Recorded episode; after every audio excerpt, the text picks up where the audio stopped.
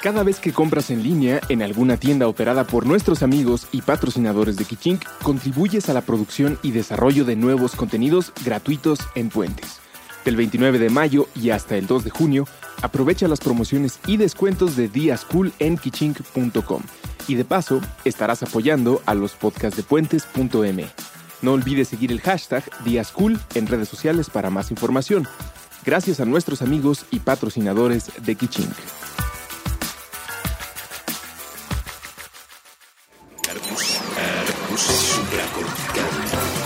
Aquí todos estamos locos. Con Rafael López.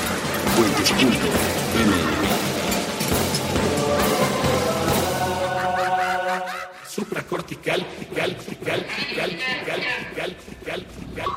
Hola a todos y bienvenidos una vez más a este podcast que se llama Supracortical. Yo soy Rafa López y estoy muy contento de poder saludarlos y además me estaba acordando de ustedes hace unos minutos porque como cada vez que hago uno de estos programas que quedan grabados en puentes.me, pues tengo que escoger algún tema, algún tema en particular para platicar con ustedes sobre algo que a ustedes les interese, que yo crea que mínimamente tiene una relevancia para la calidad de vida de cada uno de nosotros. Y justo estaba yo pensando en en que siempre elijo un tema nuevo, o al menos trato de hacerlo.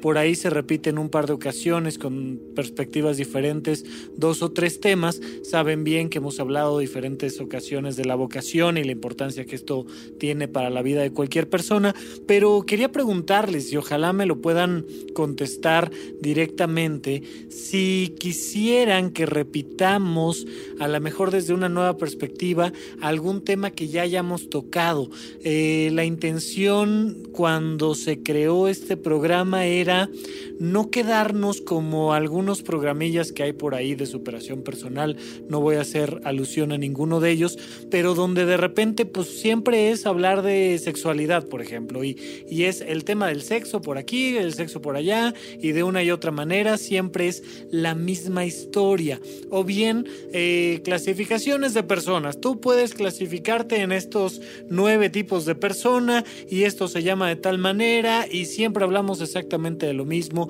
o bien es que aquí siempre hablamos de relaciones de pareja y todo lo que tenga que ver con relaciones de pareja y como nunca salirnos de ese tema. Y un poco para no caer en eso la meta era hablar en cada episodio de algo diferente durante un año pero ese año ya pasó, ya hace ratillo que cumplimos un año de estar al aire en Puentes.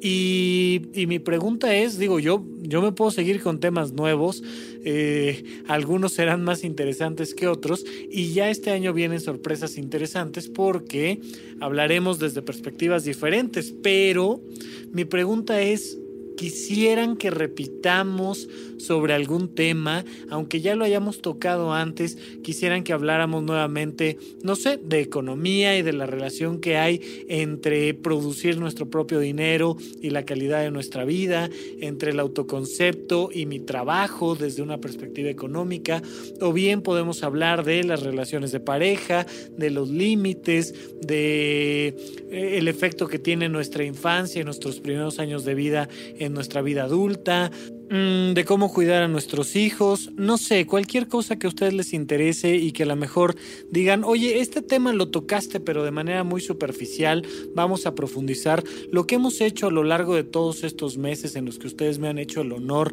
de compartir sus opiniones, escuchar los programas, compartir los programas, pues era sobre todo como empezar a crear un campo de juego, un gran rompecabezas donde cada pieza era diferente y nos daba una perspectiva distinta, pero a lo mejor vale la pena ya empezar a profundizar un poquito más en algún tema que a ustedes les interese y a lo mejor le podemos dedicar ya hemos hecho alguna vez una trilogía sobre temas de relaciones de pareja, por ejemplo, pero a lo mejor podemos profundizar solo en temas amorosos de una relación de pareja, o solo en temas de límites, o solo en temas de la adolescencia y cómo cuidar a un hijo adolescente, o solo en temas de cómo hablar de drogas con nuestros hijos, no sé, cualquier cosa que a ustedes se les ocurra y que quieran que profundicemos, lo podemos ir haciendo a lo largo de los próximos episodios. El día de hoy quiero platicar con ustedes de algo muy interesante que son los traumas.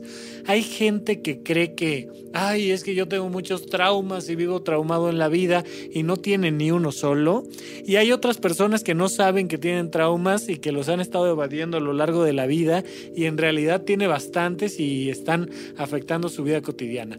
Me voy a meter con los traumas más fuertes y de ahí me voy a ir a los más cotidianos, pero a lo mejor no es el tema que ustedes quieren escuchar o sí, si hay algo en especial, bueno, ya, ya saben, regresando el siguiente corte, pues platicamos sobre cómo pueden entrar en contacto con nosotros. Entonces, los traumas es una palabrita muy curiosa, porque el término trauma no comenzó en la psicología, sin embargo, ha tomado mucha fuerza desde la perspectiva de, la psiquiatría y de la psicología este asunto de los traumas mentales, porque un trauma originalmente se define como algo distinto.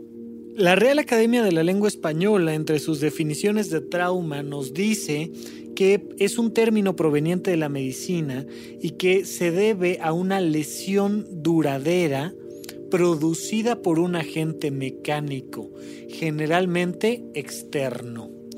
Cuando yo pienso en esta definición no puedo más que acordarme de Animaniacs y de buena idea, mala idea. Buena idea, ya saben, ¿no? Vamos a poner algo de esto en la bitácora para que se acuerden un poquito de este esqueleto que iba tomando malas decisiones y buenas decisiones. Y casi siempre cuando tomaba una mala decisión, lo que le venía era un trauma.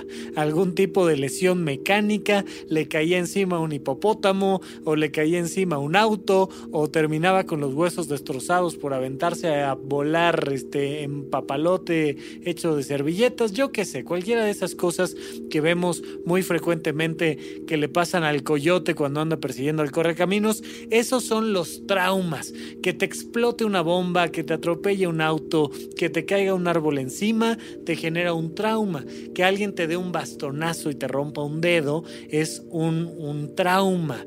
Y este tipo de traumas son heridas que se clasifican dependiendo del objeto que te lastimó en contundentes, cortocontundentes, punzocortantes, ya saben, ese tipo de clasificaciones tan interesantes que hay para las armas son lo que dieron originalmente la definición de trauma.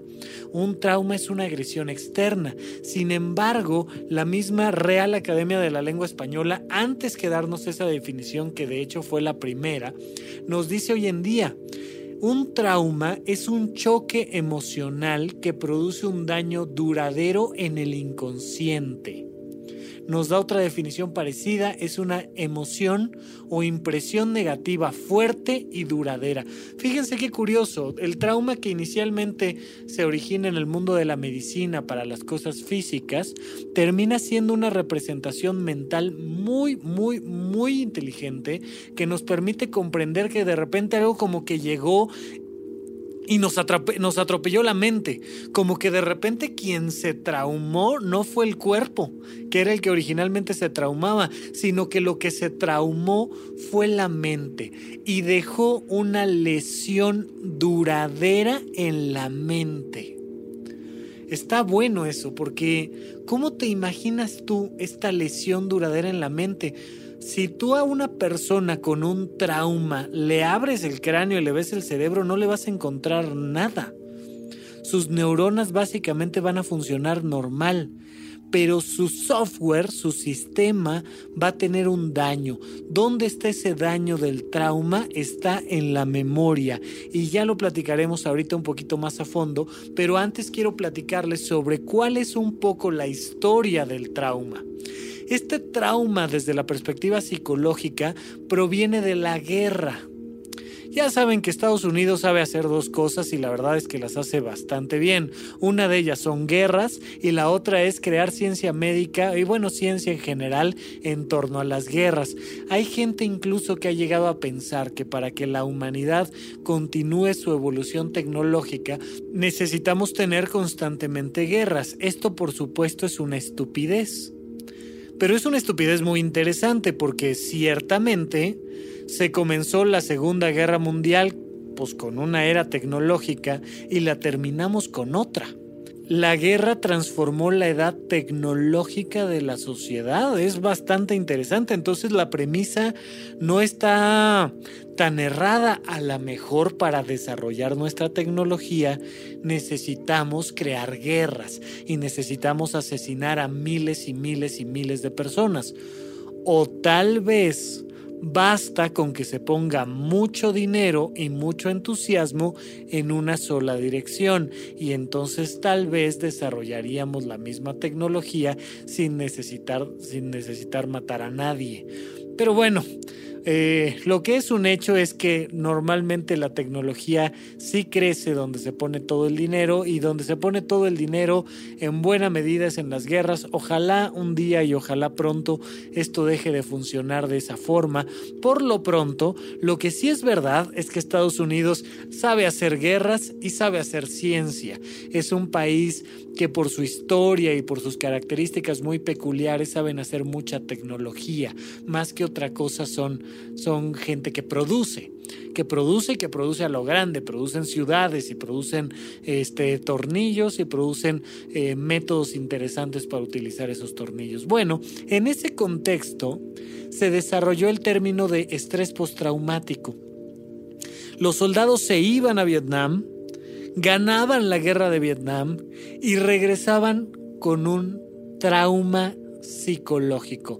No solo habían perdido la pierna, no solo habían perdido dos brazos, no solo habían perdido una parte importante de su cuerpo, sino que además de estar traumados físicamente, de tener un traumatismo muy evidente, además estos veteranos de guerra traían consigo en el corazón, traían consigo en la mente un trauma psicológico esta sensación muy común que se ha reflejado varias veces en las películas, donde un soldado de repente se despierta sudando a mitad de la noche, escuchando casi como si estuviera ahí, o más bien como si estuviera ahí, el caer de las bombas y el escuchar los disparos y ver la sangre correr en sus manos. Ay, cómo me gustan estas descripciones macabras. De verdad, este son una cosa que disfruto mucho. Pero imagínate tú, ya saliste de del campo de batalla, ya regresaste a tu país, ya no estás en Vietnam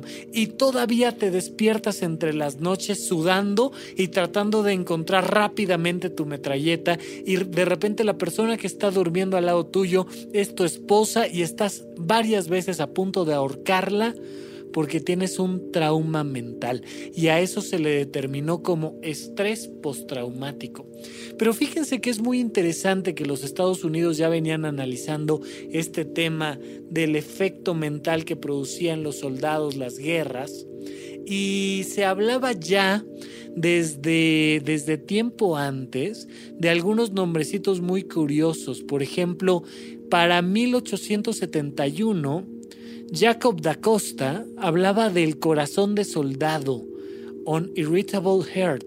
Era una cosa donde en la guerra civil americana los hombres venían con un corazón irritable. Imagínate esto, el corazón de soldado, esta sensación de un hombre que le cambiaron el corazón, se fue a combatir y ahora viene irritable. Por cualquier cosa se enoja. A la primera de cambios te saca un arma. Está siempre a punto de asesinar a alguien porque estuvo en la guerra.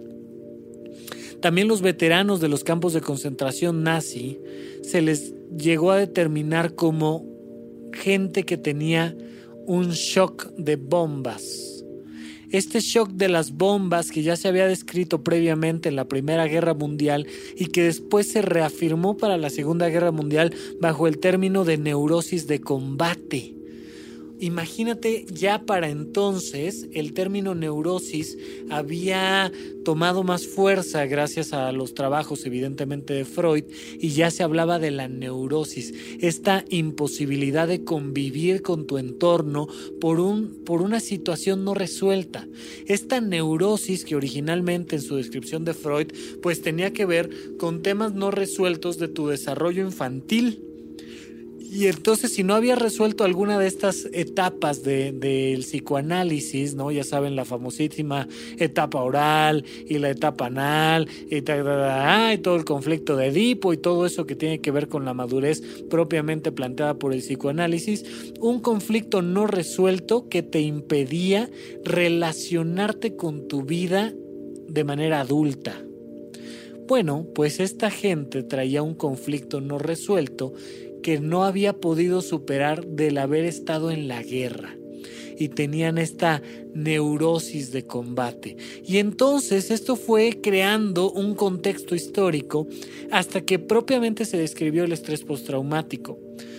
Poco a poco, la gente se fue dando cuenta, y especialmente los médicos y los psiquiatras, se fueron dando cuenta de que no solo aquellos que habían ido a la guerra tenían un estrés postraumático, sino también aquellas personas a las que habían atropellado, a las que habían asaltado, las que habían estado en un incendio, tenían estos síntomas del estrés postraumático. ¿Cuáles son estos síntomas del estrés postraumático y cuáles podrían ser estos traumas de la vida cotidiana? Lo vamos a platicar ahora que regresemos de nuestro primer corte aquí en Super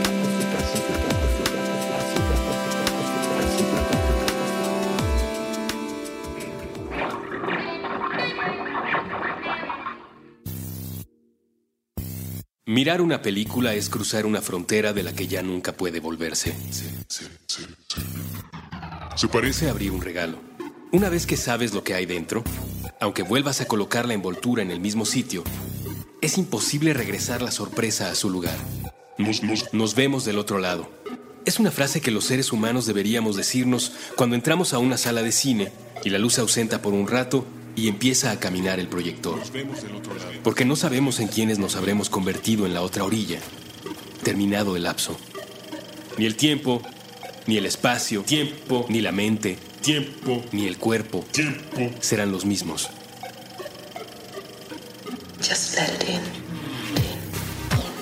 Así lo hemos experimentado.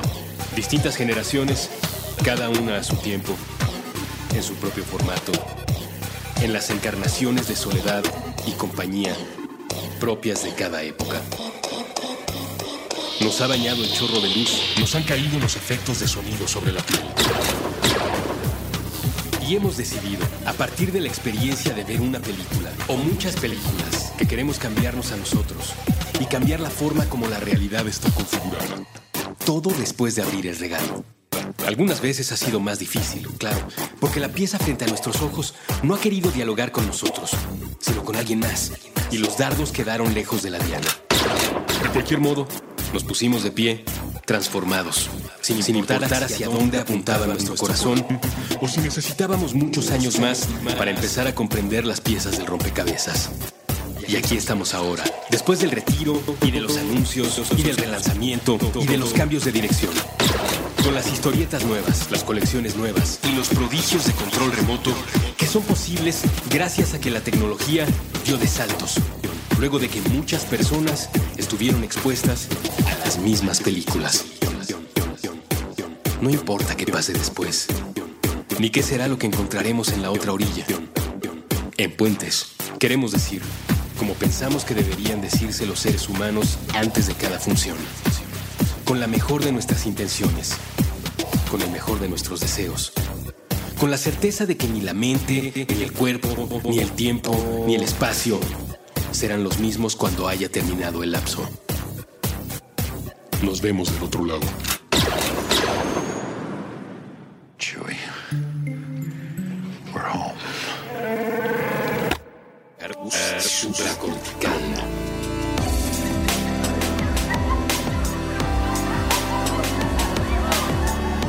Estamos de regreso con ustedes aquí a Supra Cortical. Yo sigo siendo Rafa López. Y recuerden, les estoy haciendo una pregunta. ¿Hay algún tema de los que ya hayamos platicado que quisieran que profundizáramos, que le diéramos alguna nueva perspectiva? Eh, hemos hablado de varias cosas y tal vez alguna de ellas les llame más o menos la atención. Casi nunca me meto a temas verdaderamente psiquiátricos, esquizofrenia, trastorno bipolar, eh, depresión mayor, mm, psicosis en general ¿O prefieren más bien que sigamos platicando de otros temas? Ya saben, temas de la felicidad, la pareja, este, la toma de decisiones, la vocación, los límites, yo qué sé. Ustedes platíquenme un poquito de qué quieren que profundicemos o les sigo yo entrando con temas nuevos. También se vale eh, si me sugieren alguno que no hayamos tocado o si no, a mí se me ocurrirá, tengo varios en el tintero, pero pues siempre se vale también a lo mejor profundizar un poquito y para ello se pueden comunicar conmigo directamente a través de arroba Rafa Rufus en Twitter. Yo creo que se ha decantado como la mejor manera de comunicarse conmigo. Pueden hacerlo también a través de puentes.me, donde en la parte supracortical pueden dejar algún mensajito, pero me tardo semanas en contestar y es como mi ritmo habitual. Sin embargo, en Twitter me tardo algunas horas, tal vez algunos días, pero difícilmente semanas. Entonces lo pueden hacer a través de esa conversación que se ha generado. Ya ustedes me dirán hacia dónde va el ritmo de supracortical. Ya después les diré yo hacia dónde va. Vienen noticias interesantes. Y bueno, de momento seguimos platicando un poquito sobre este estrés postraumático. El trastorno por estrés postraumático tiene algunos síntomas muy particulares. No quisiera ponerme a leer los criterios del DSM5 para el trastorno de estrés postraumático, más bien quiero darles una idea de qué es un trauma. Para empezar, es hoy en día algo que no necesariamente tuviste que haber vivido en tu persona. Me explico.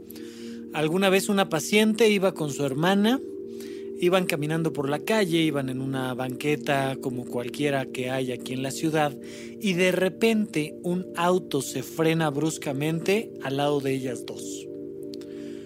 Una de las hermanas es secuestrada y la otra sufre un profundo estrés postraumático no le pasó nada, nada más vio cómo secuestraban a su hermana.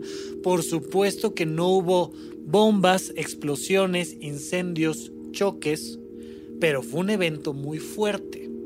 Bueno, se las pongo todavía más compleja. De repente estás en una cena y un amigo tuyo te empieza a contar que su papá falleció de un infarto cardíaco. Que tenía cierta edad, que pesaba tantos kilos, que le empezó a doler el corazón, que ya meses antes había estado teniendo un dolorcito en el pecho y en el brazo, pero que no le había hecho caso, y que un día en medio de una cena sucedió un evento desagradable. Y tú no conociste a su papá Tú no viste que sucedió eso, pero de repente empiezas a tener una sensación muy desagradable respecto al tema y prefieres evadir el tema y de repente se vuelve algo cotidiano en tu cabeza donde estás pensando constantemente si tú o tu papá no irán a, sufrir uno de estos eventos y constantemente te interrumpen tus actividades cotidianas. A lo mejor te pasó algo más directo. Ibas manejando hacia Cuernavaca y agarraste una curva famosísima conocida como la pera y te saliste del camino y sufriste un accidente y ahora cada vez que pasas por ahí tienes recuerdos muy vívidos y muy desagradables de este evento. Ya sea que lo hayas vivido, te lo hayan contado o verdaderamente te hayas sometido a una situación extremadamente complicada como el haber mm, vivido un campo de concentración, el tema fundamental está en la memoria. Se te hace un trauma en la memoria. Imagínate, esto es una, esto es una imagen nada más mental, no es, no es algo real, pero imagínate que tu memoria fuera una gran esfera blanca una esfera blanca donde en un área está un recuerdo del día en que reprobaste un examen. Y en otra área de esa esfera blanca más bien está el día que diste tu primer beso. Y en otra área de esa esfera blanca el día de ayer que desayunaste chilaquiles en un restaurante favorito cercano que tienes. Todos esos recuerdos están inmersos en esta esfera blanca y ninguno de ellos te lastima Así haya sido la vez que te cortaron un pedacito de un dedo porque tuviste un accidente y pues sí te acuerdas, no es que haya sido un recuerdo agradable, pero bueno, te acuerdas que te pasó y te acuerdas que te llevaron al hospital y te acuerdas que te atendieron y hoy en día no te pasa nada por haber perdido una parte de tu dedo no sientes emociones negativas. Eso significa que ese recuerdo es parte de esa esfera blanca. Sin embargo, el día que chocaste en la pera, pues se creó un trauma. Imagínate que dentro de esta gran esfera blanca hubiera una sección con una pequeña esfera negra, una especie de tumor, una especie de esfera de memoria, donde a la hora que llegas y te metes con tu conciencia a esa esfera negra, revives el evento. Es como si lo volvieras a vivir y te produce emociones negativas muy intensas. Enojo, eh, angustia, sobre todo miedo. Se produce mucho miedo, pero puede ser también tristeza cualquier evento que haya sido, el día que este, viste caerse un edificio, por ejemplo, le pasó mucho a la gente que vivió el acto terrorista de Estados Unidos cuando caen las Torres Gemelas el 11 de septiembre, hubo un área de gente que murió y luego un área de gente que tuvo estrés postraumático y luego un área mayor de gente que tuvo alteraciones emocionales severas e incluso trastornos de personalidad de ver caer las torres gemelas. No les pasó nada. No se intoxicaron, no se quemaron, no se murieron evidentemente. Pero resulta que les cambia la personalidad. ¿Por qué les cambia la personalidad? Porque viven este evento impactante y se crea esta esfera negra dentro de su memoria que no saben cómo desbaratar. ¿Qué es lo primero que hace nuestra mente para tratar de resolver el problema? Evade esa esfera. ¿Sabes? Voy a tratar de no acordarme de esto. ¿Cómo? Pues ya no voy a viajar a Cuernavaca voy a tratar de no pasar por el mismo lugar, porque cada vez que paso por el lugar me genera mucha ansiedad. ¿Sabes qué? Voy a ya no caminar por esa banqueta por la que viví ese evento tan desagradable. O sabes qué? Voy a tratar más bien de ya no hablar de temas de infartos porque me genera mucha ansiedad. Entonces evado, trato de no hablar del tema. La otra es que estoy hipervigilante siempre que me subo a un auto, estoy viendo si todo el mundo trae los cinturones de seguridad, estoy viendo si este, el conductor no está excediendo el límite de velocidad, estoy eh, viendo si las demás personas están manejando de manera prudente, pero todo el tiempo voy ansioso. Aquí el tema es que esta memoria genera emociones negativas muy intensas. Traigo un trauma y entonces evado esa situación y además estoy hipervigilante. Puede ser, por ejemplo, también que no tenga recuerdos claros, de repente se me hacen lagunas mentales. Me acuerdo que iba yo en la carretera, me acuerdo que de repente algo iba a pasar y mi siguiente recuerdo, aunque no me desmayé y estuve todo el tiempo consciente, fue hasta estar en el hospital. Me acuerdo que mi amigo me estaba contando algo de su papá y demás y me lo contó con lujo de detalle, pero ya la verdad es que no me acuerdo de qué me contó. Hay huecos en la memoria que nos hablan de que hay un trauma o bien recuerdos excesivamente vívidos. Me acuerdo de el sonido del auto rechinando mientras se compactaba. O a lo mejor sufrí un asalto y me, ven, me vienen imágenes muy claras del olor de la otra persona mientras me estaba saltando o del color de su gorra a lo mejor y me acuerdo todo el tiempo de que traía una gorra naranja mientras me estaba saltando. Son temas donde a la hora que mi conciencia se mete a esa esfera negra de memoria, revivo y retraumatizo a mi mente. De aquí sale algo que ya cada vez escucho menos en el lenguaje popular, pero que en algún momento fue muy común, que son los mecanismos de defensa. Hay una muy buena cantidad de mecanismos de defensa y estos mecanismos de defensa tienen una clasificación en mecanismos primarios y secundarios. Los primarios son menos funcionales, los secundarios en teoría son un poquito más funcionales, hasta el más funcional de todos que es la sublimación, pero solo los voy a mencionar, es, todos estos los voy a resumir en cuatro mecanismos de defensa vamos a decir como más sintéticos, pero los mecanismos de defensa primarios son la negación, el retraimiento, la idealización, la proyección, la escisión, la disociación son formas muy básicas de defenderse ante los agresores de nuestro entorno. Los mecanismos secundarios son la represión, el aislamiento, la racionalización, la anulación, la inversión, la actuación y sobre todo, les decía yo, la sublimación. Es muy interesante este tema de la sublimación porque sublimar es hacer algo positivo para los demás y que al mismo tiempo sea una manera de defenderme del entorno. Por ejemplo, un, clásico proceso de sublimación lo representa de manera muy interesante la serie de Dexter. Dexter es un asesino, es un asesino en serie, y resulta que lo que hace es sublimar. Solo mata a las personas que son criminales. Entonces, de alguna manera, algo muy malo que tiene, que es un trauma de su pasado, no, no sé si, si venga al caso contarles el detalle de cuál es ese trauma psicológico que tiene Dexter, pero Dexter tiene un trauma psicológico muy en lo profundo que le generó la necesidad de asesinar a los demás.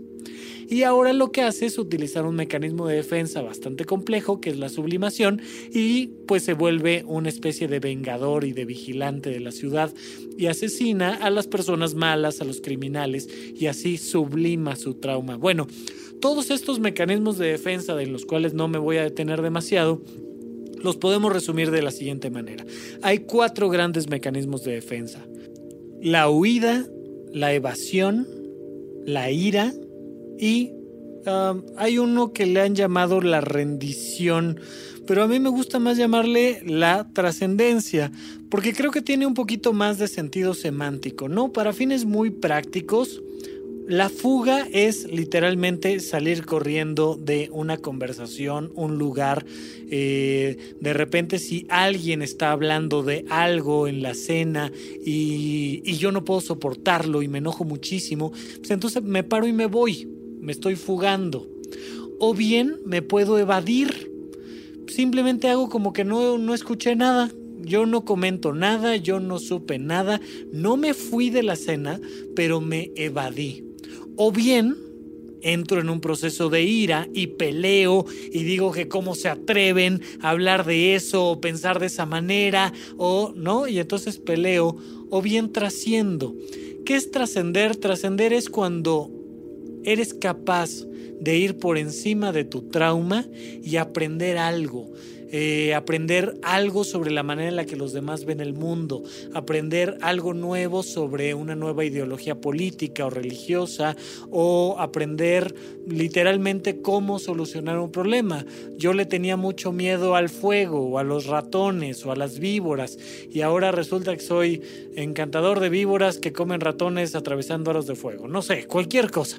Me da un poco lo mismo y ahora vivo de eso, ¿no? Trascendí el conflicto. Ya no solo no me da miedo las alturas, sino que además ahora soy trapecista porque logré trascender esta situación. Bien, entonces esta situación muy particular de los mecanismos de defensa aplican igual para los grandes traumas como para los traumas cotidianos.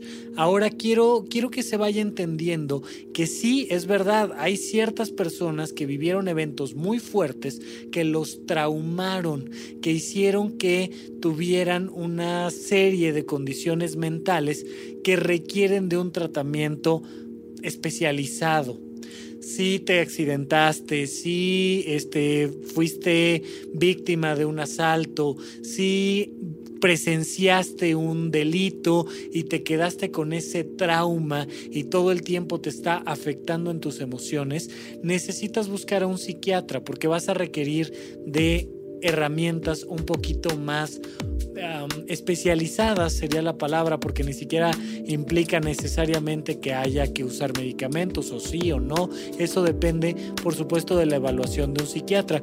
Pero hay una serie de traumas cotidianos de los que quiero platicar cuando regresemos de nuestro segundo corte aquí a supracortical.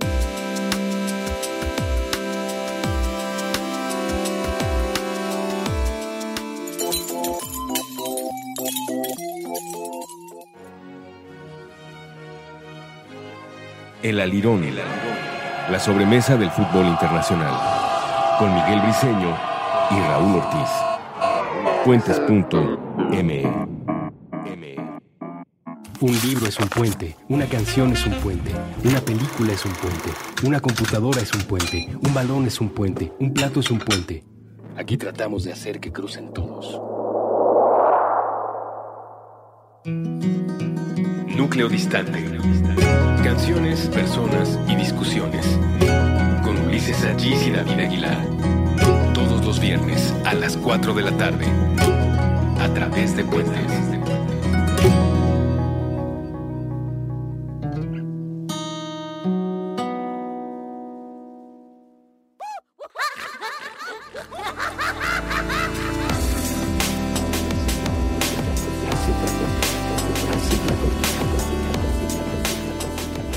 Bien, estamos de regreso con ustedes para este último bloque de supracortical. Estamos platicando un poquito de los traumas, los más cotidianos y los no tan cotidianos. Y es muy importante esto. Mira, hay un libro muy interesante que se llama El cerebro del niño, que habla de cómo normalmente no dejamos que nuestros hijos aprendan a resolver sus traumas se cae el niño, se raspa la rodilla y empieza a llorar. Y como a mamá y a papá no les gusta que bajo ninguna circunstancia su bebé llore, pues entonces lo que hacen es distraerlo.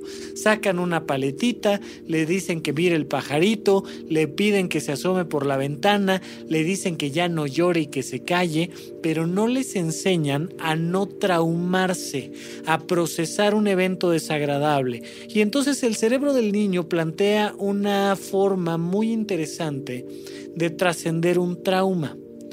¿Qué te pasó? Ah, pues fíjate que estaba yo en el árbol, tengo siete años de edad, andaba yo trepado a los árboles. Creo que ahora en la Ciudad de México, como ya no existen árboles verdaderos, uno ya no le puede pasar esto, pero de aquella zona campirana de donde yo vengo, uno se subía frecuentemente a los árboles y se rompía frecuentemente los huesos por andar trepado y sin supervisión en un árbol. Bueno, andaba yo en los árboles, tenía siete años y entonces me caí y me rompió un brazo. Muy bien.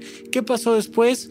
Me llevan al hospital y me quedo con un trauma psicológico y ya no me quiero subir a los árboles y además le tengo miedo a las inyecciones y a los doctores porque todo se me juntó en el mismo momento. Cuando llegó mi mamá me vio y entonces llorando y gritando, este me aventó a los brazos de mi padre y me llevaron al hospital y para mí todo fue un caos y viví un trauma. Sí, también los niños pueden traumarse con cosas muy sencillas como una película de terror, por ejemplo, y de repente te trauman, te trauman desde niño y no te enseñan a procesarlo. Bueno, vamos a seguir este ejemplo que nos dice eh, el cerebro del niño y entonces días después los padres se dan cuenta de que el pequeño tiene un trauma mental, además de ese traumatismo físico que tiene en el brazo y quieren enseñarle a procesar. Y le dicen, oye, vamos a platicar de lo que te sucedió en el brazo. Y el niño dice, no, no quiero platicar, me da miedo. Ok, mira, vamos a hacer un trato. Imagínate tú que vamos a reproducir una película.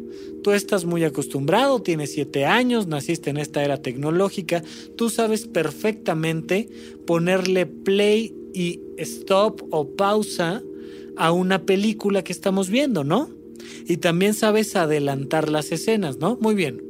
Vamos a ver el principio de la película y en el momento en el que te dé miedo le vamos a poner pausa y luego vamos a adelantar la historia hasta el final donde ya no te da miedo, ¿sale?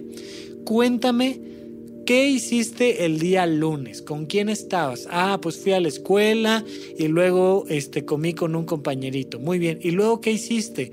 Ah, pues luego me fui a la casa, me recogió mi mamá y luego decidí subirme al, al árbol y ahí ya me empieza a dar miedo. Ok, no, no te preocupes. Ahí ponle pausa. Ahora vámonos hasta el final donde ya no te da miedo. Ay, pues bueno, ya después regresé del hospital y ya todo estaba bien y ya hoy ya no me duele tanto el brazo y mañana me van a quitar el yeso y es una historia feliz. Perfecto. Ya tenemos ese evento clasificado en dónde empieza la parte fea y dónde acaba la parte fea. Si te das cuenta, le dices al niño, empezó bien la historia y terminó bien entonces no habría motivo por el cual no meternos poco a poquito, un poquito más, a la parte que te da miedo. Vamos a hacer que esta parte del inicio se alargue un poquito más. Ya sabes que de todas maneras la historia va a terminar bien. Entonces alarga un poquito más la historia. No solo te subiste al árbol, ¿qué más hiciste en el árbol?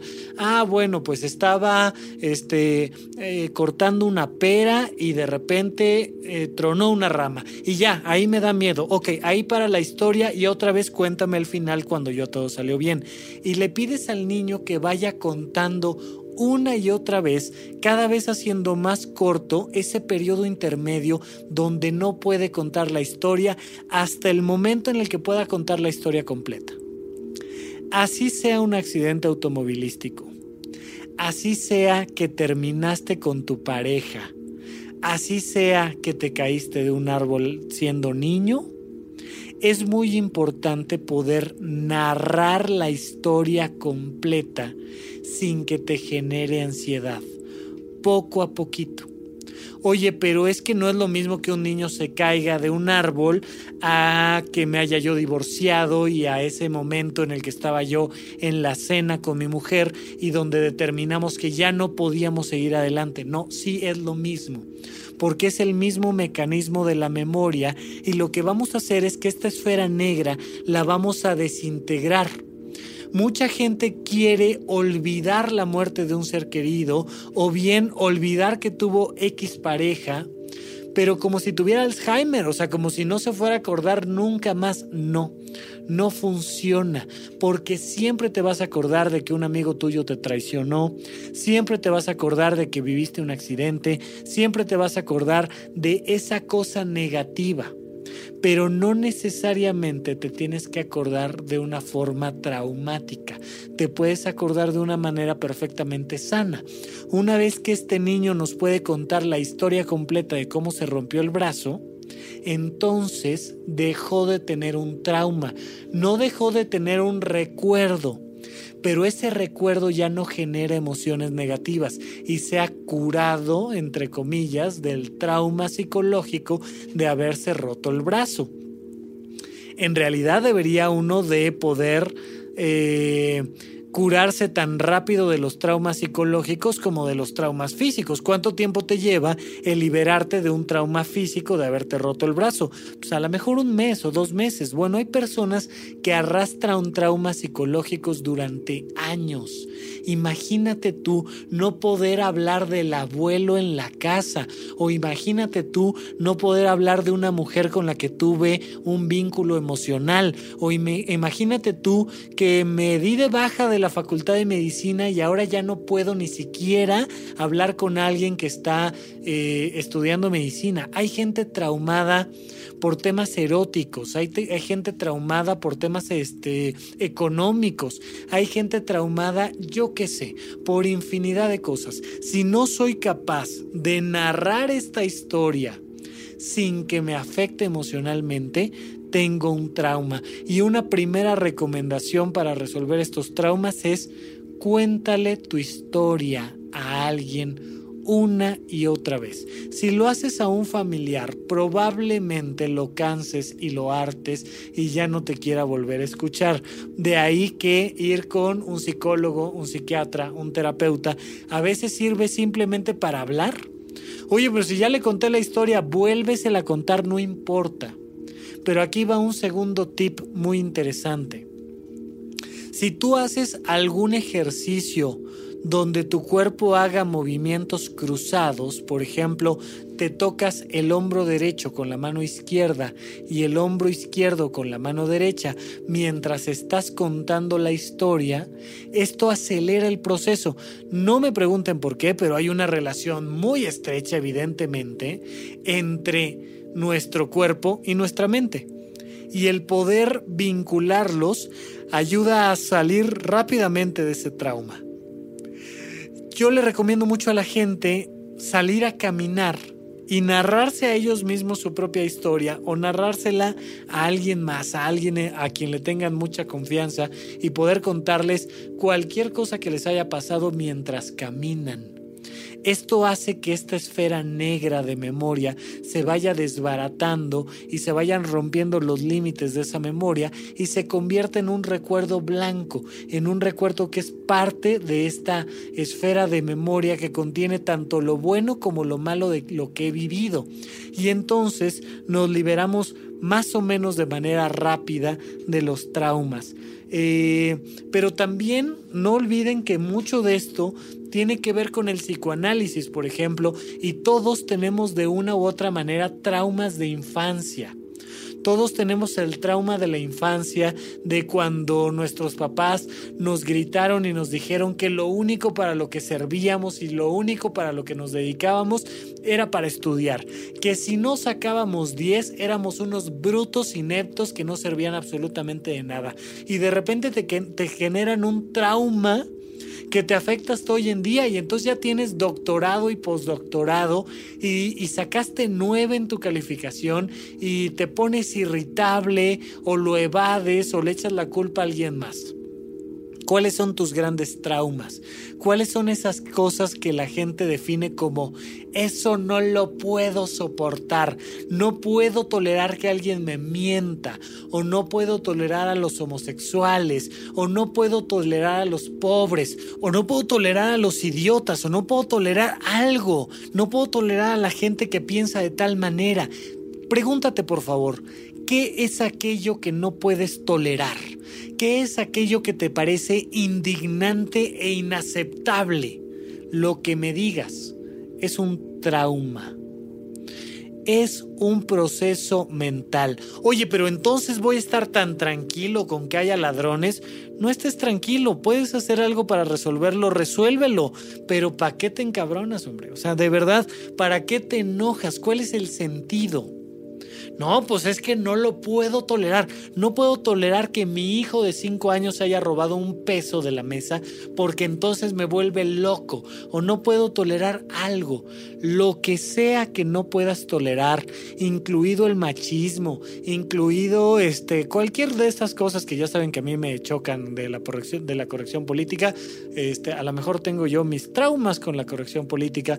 Ahí se los dejo a consideración. Seguramente sí, debe tener algo que ver con la libertad y debo de tener allí por ahí algún traumita con la corrección política que me choca, pero tú pregúntate también, ¿cuáles son tus propios traumas? Ya saben que aquí todos estamos locos y que el primero en declararse como tal soy yo. Yo sigo teniendo mis traumas y resolviendo mis propios traumas, pero ¿cuáles son los tuyos? ¿Cuáles son esas cosas que tú no puedes tolerar? ¿Cuáles son esas cosas que te parecen francamente indignantes e inaceptables? Obsérvalas, descúbrelas y vamos a transformarlas. ¿Cuáles son las maneras de transformar estos traumas? Por un lado, con acciones y por otro lado, con reflexiones. Dialoga sobre el tema, pero dialoga no tratando de tener siempre la razón, sino tratando genuinamente de escuchar otros puntos de vista dialoga sobre lo que te pasó y sácalo, haz consciente lo inconsciente por medio del diálogo y la reflexión. Vamos a tratar de recordar qué fue eso que nos hizo generar ese trauma inaceptable como este niño que va narrando cada vez más lo que le pasó cuando se cayó del árbol. Pero también vamos a hacer con acciones la resolución de los traumas. Has escuchado más de una vez esta historia de si te caíste del caballo, vuélvete a subir. Oye, mi hijo, vente, vamos, vamos no a subirnos al árbol, pero sí a sentarnos en su sombra y a ver lo maravilloso que tiene este árbol para ir resolviendo el trauma. Y después nada más no te subas, nada más agárrate de la primera rama y quédate colgado mientras yo te sostengo para que vayas superando el trauma y después vuélvete a subir al jodido árbol, nada más agárrate bien y agárrate de una rama que no se vaya a romper porque me salió muy caro el hospital y, eh, ¿sabes? Vamos a dejarlo hasta ahí. No, no quiero que vaya a haber otro accidente, pero vas volviendo a subirte al caballo y liberándote del trauma. ¿Se acuerdan de esta padrísima película de Clint Eastwood que se llama Gran Torino? Eh, se la recomiendo, donde vemos cómo a la hora de ir modificando nuestras acciones cotidianas se van resolviendo traumas de nuestro pasado. Se las super recomiendo, chequenla si quieren después otro día la, la platicamos, pero las acciones son muy importantes. ¿Qué te da miedo? Acércate a eso de una manera segura, pero hazlo. ¿Te da miedo el ridículo? Haz el ridículo. No te va a pasar absolutamente nada. Hoy se burlaron de ti, se burlaron de ti, hablaron mal de ti, no pasa nada. Pero le tenemos tanto miedo a tantas cosas que coartamos nuestra libertad. Entonces, estos dos mecanismos, vamos a ser consciente lo inconsciente por medio del diálogo, de la reflexión, por medio de hablar las cosas y también estos traumas vamos a exponernos a ellos, vamos a volvernos a subir al caballo y darnos cuenta de que ya no tenemos 10 años y no tenemos por qué estar sacando 10 de calificación en absolutamente todo y que si un día se me va un error ortográfico, pues no pasa nada, hombre, aunque sea hablado, no pasa nada pues tartamudeé, tartamudeé y ya no pasa nada. Entonces, esto un poquito en torno a los traumas, ojalá les haya gustado el episodio y insisto, por favor, avísenme de qué quieren que platiquemos aquí en Supracortical. Lo haremos la próxima semana, como siempre, les mando un gran abrazo a todos, que estén muy bien, hasta la próxima.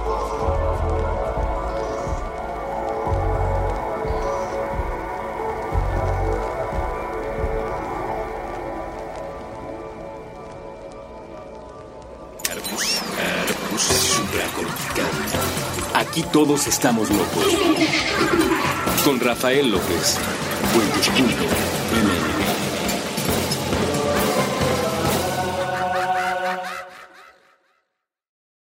En Sherwin Williams somos tu compa, tu pana, tu socio, pero sobre todo somos tu aliado, con más de 6.000 representantes para atenderte en tu idioma y beneficios para contratistas que encontrarás en aliadopro.com. En Sherwin Williams somos el aliado del PRO.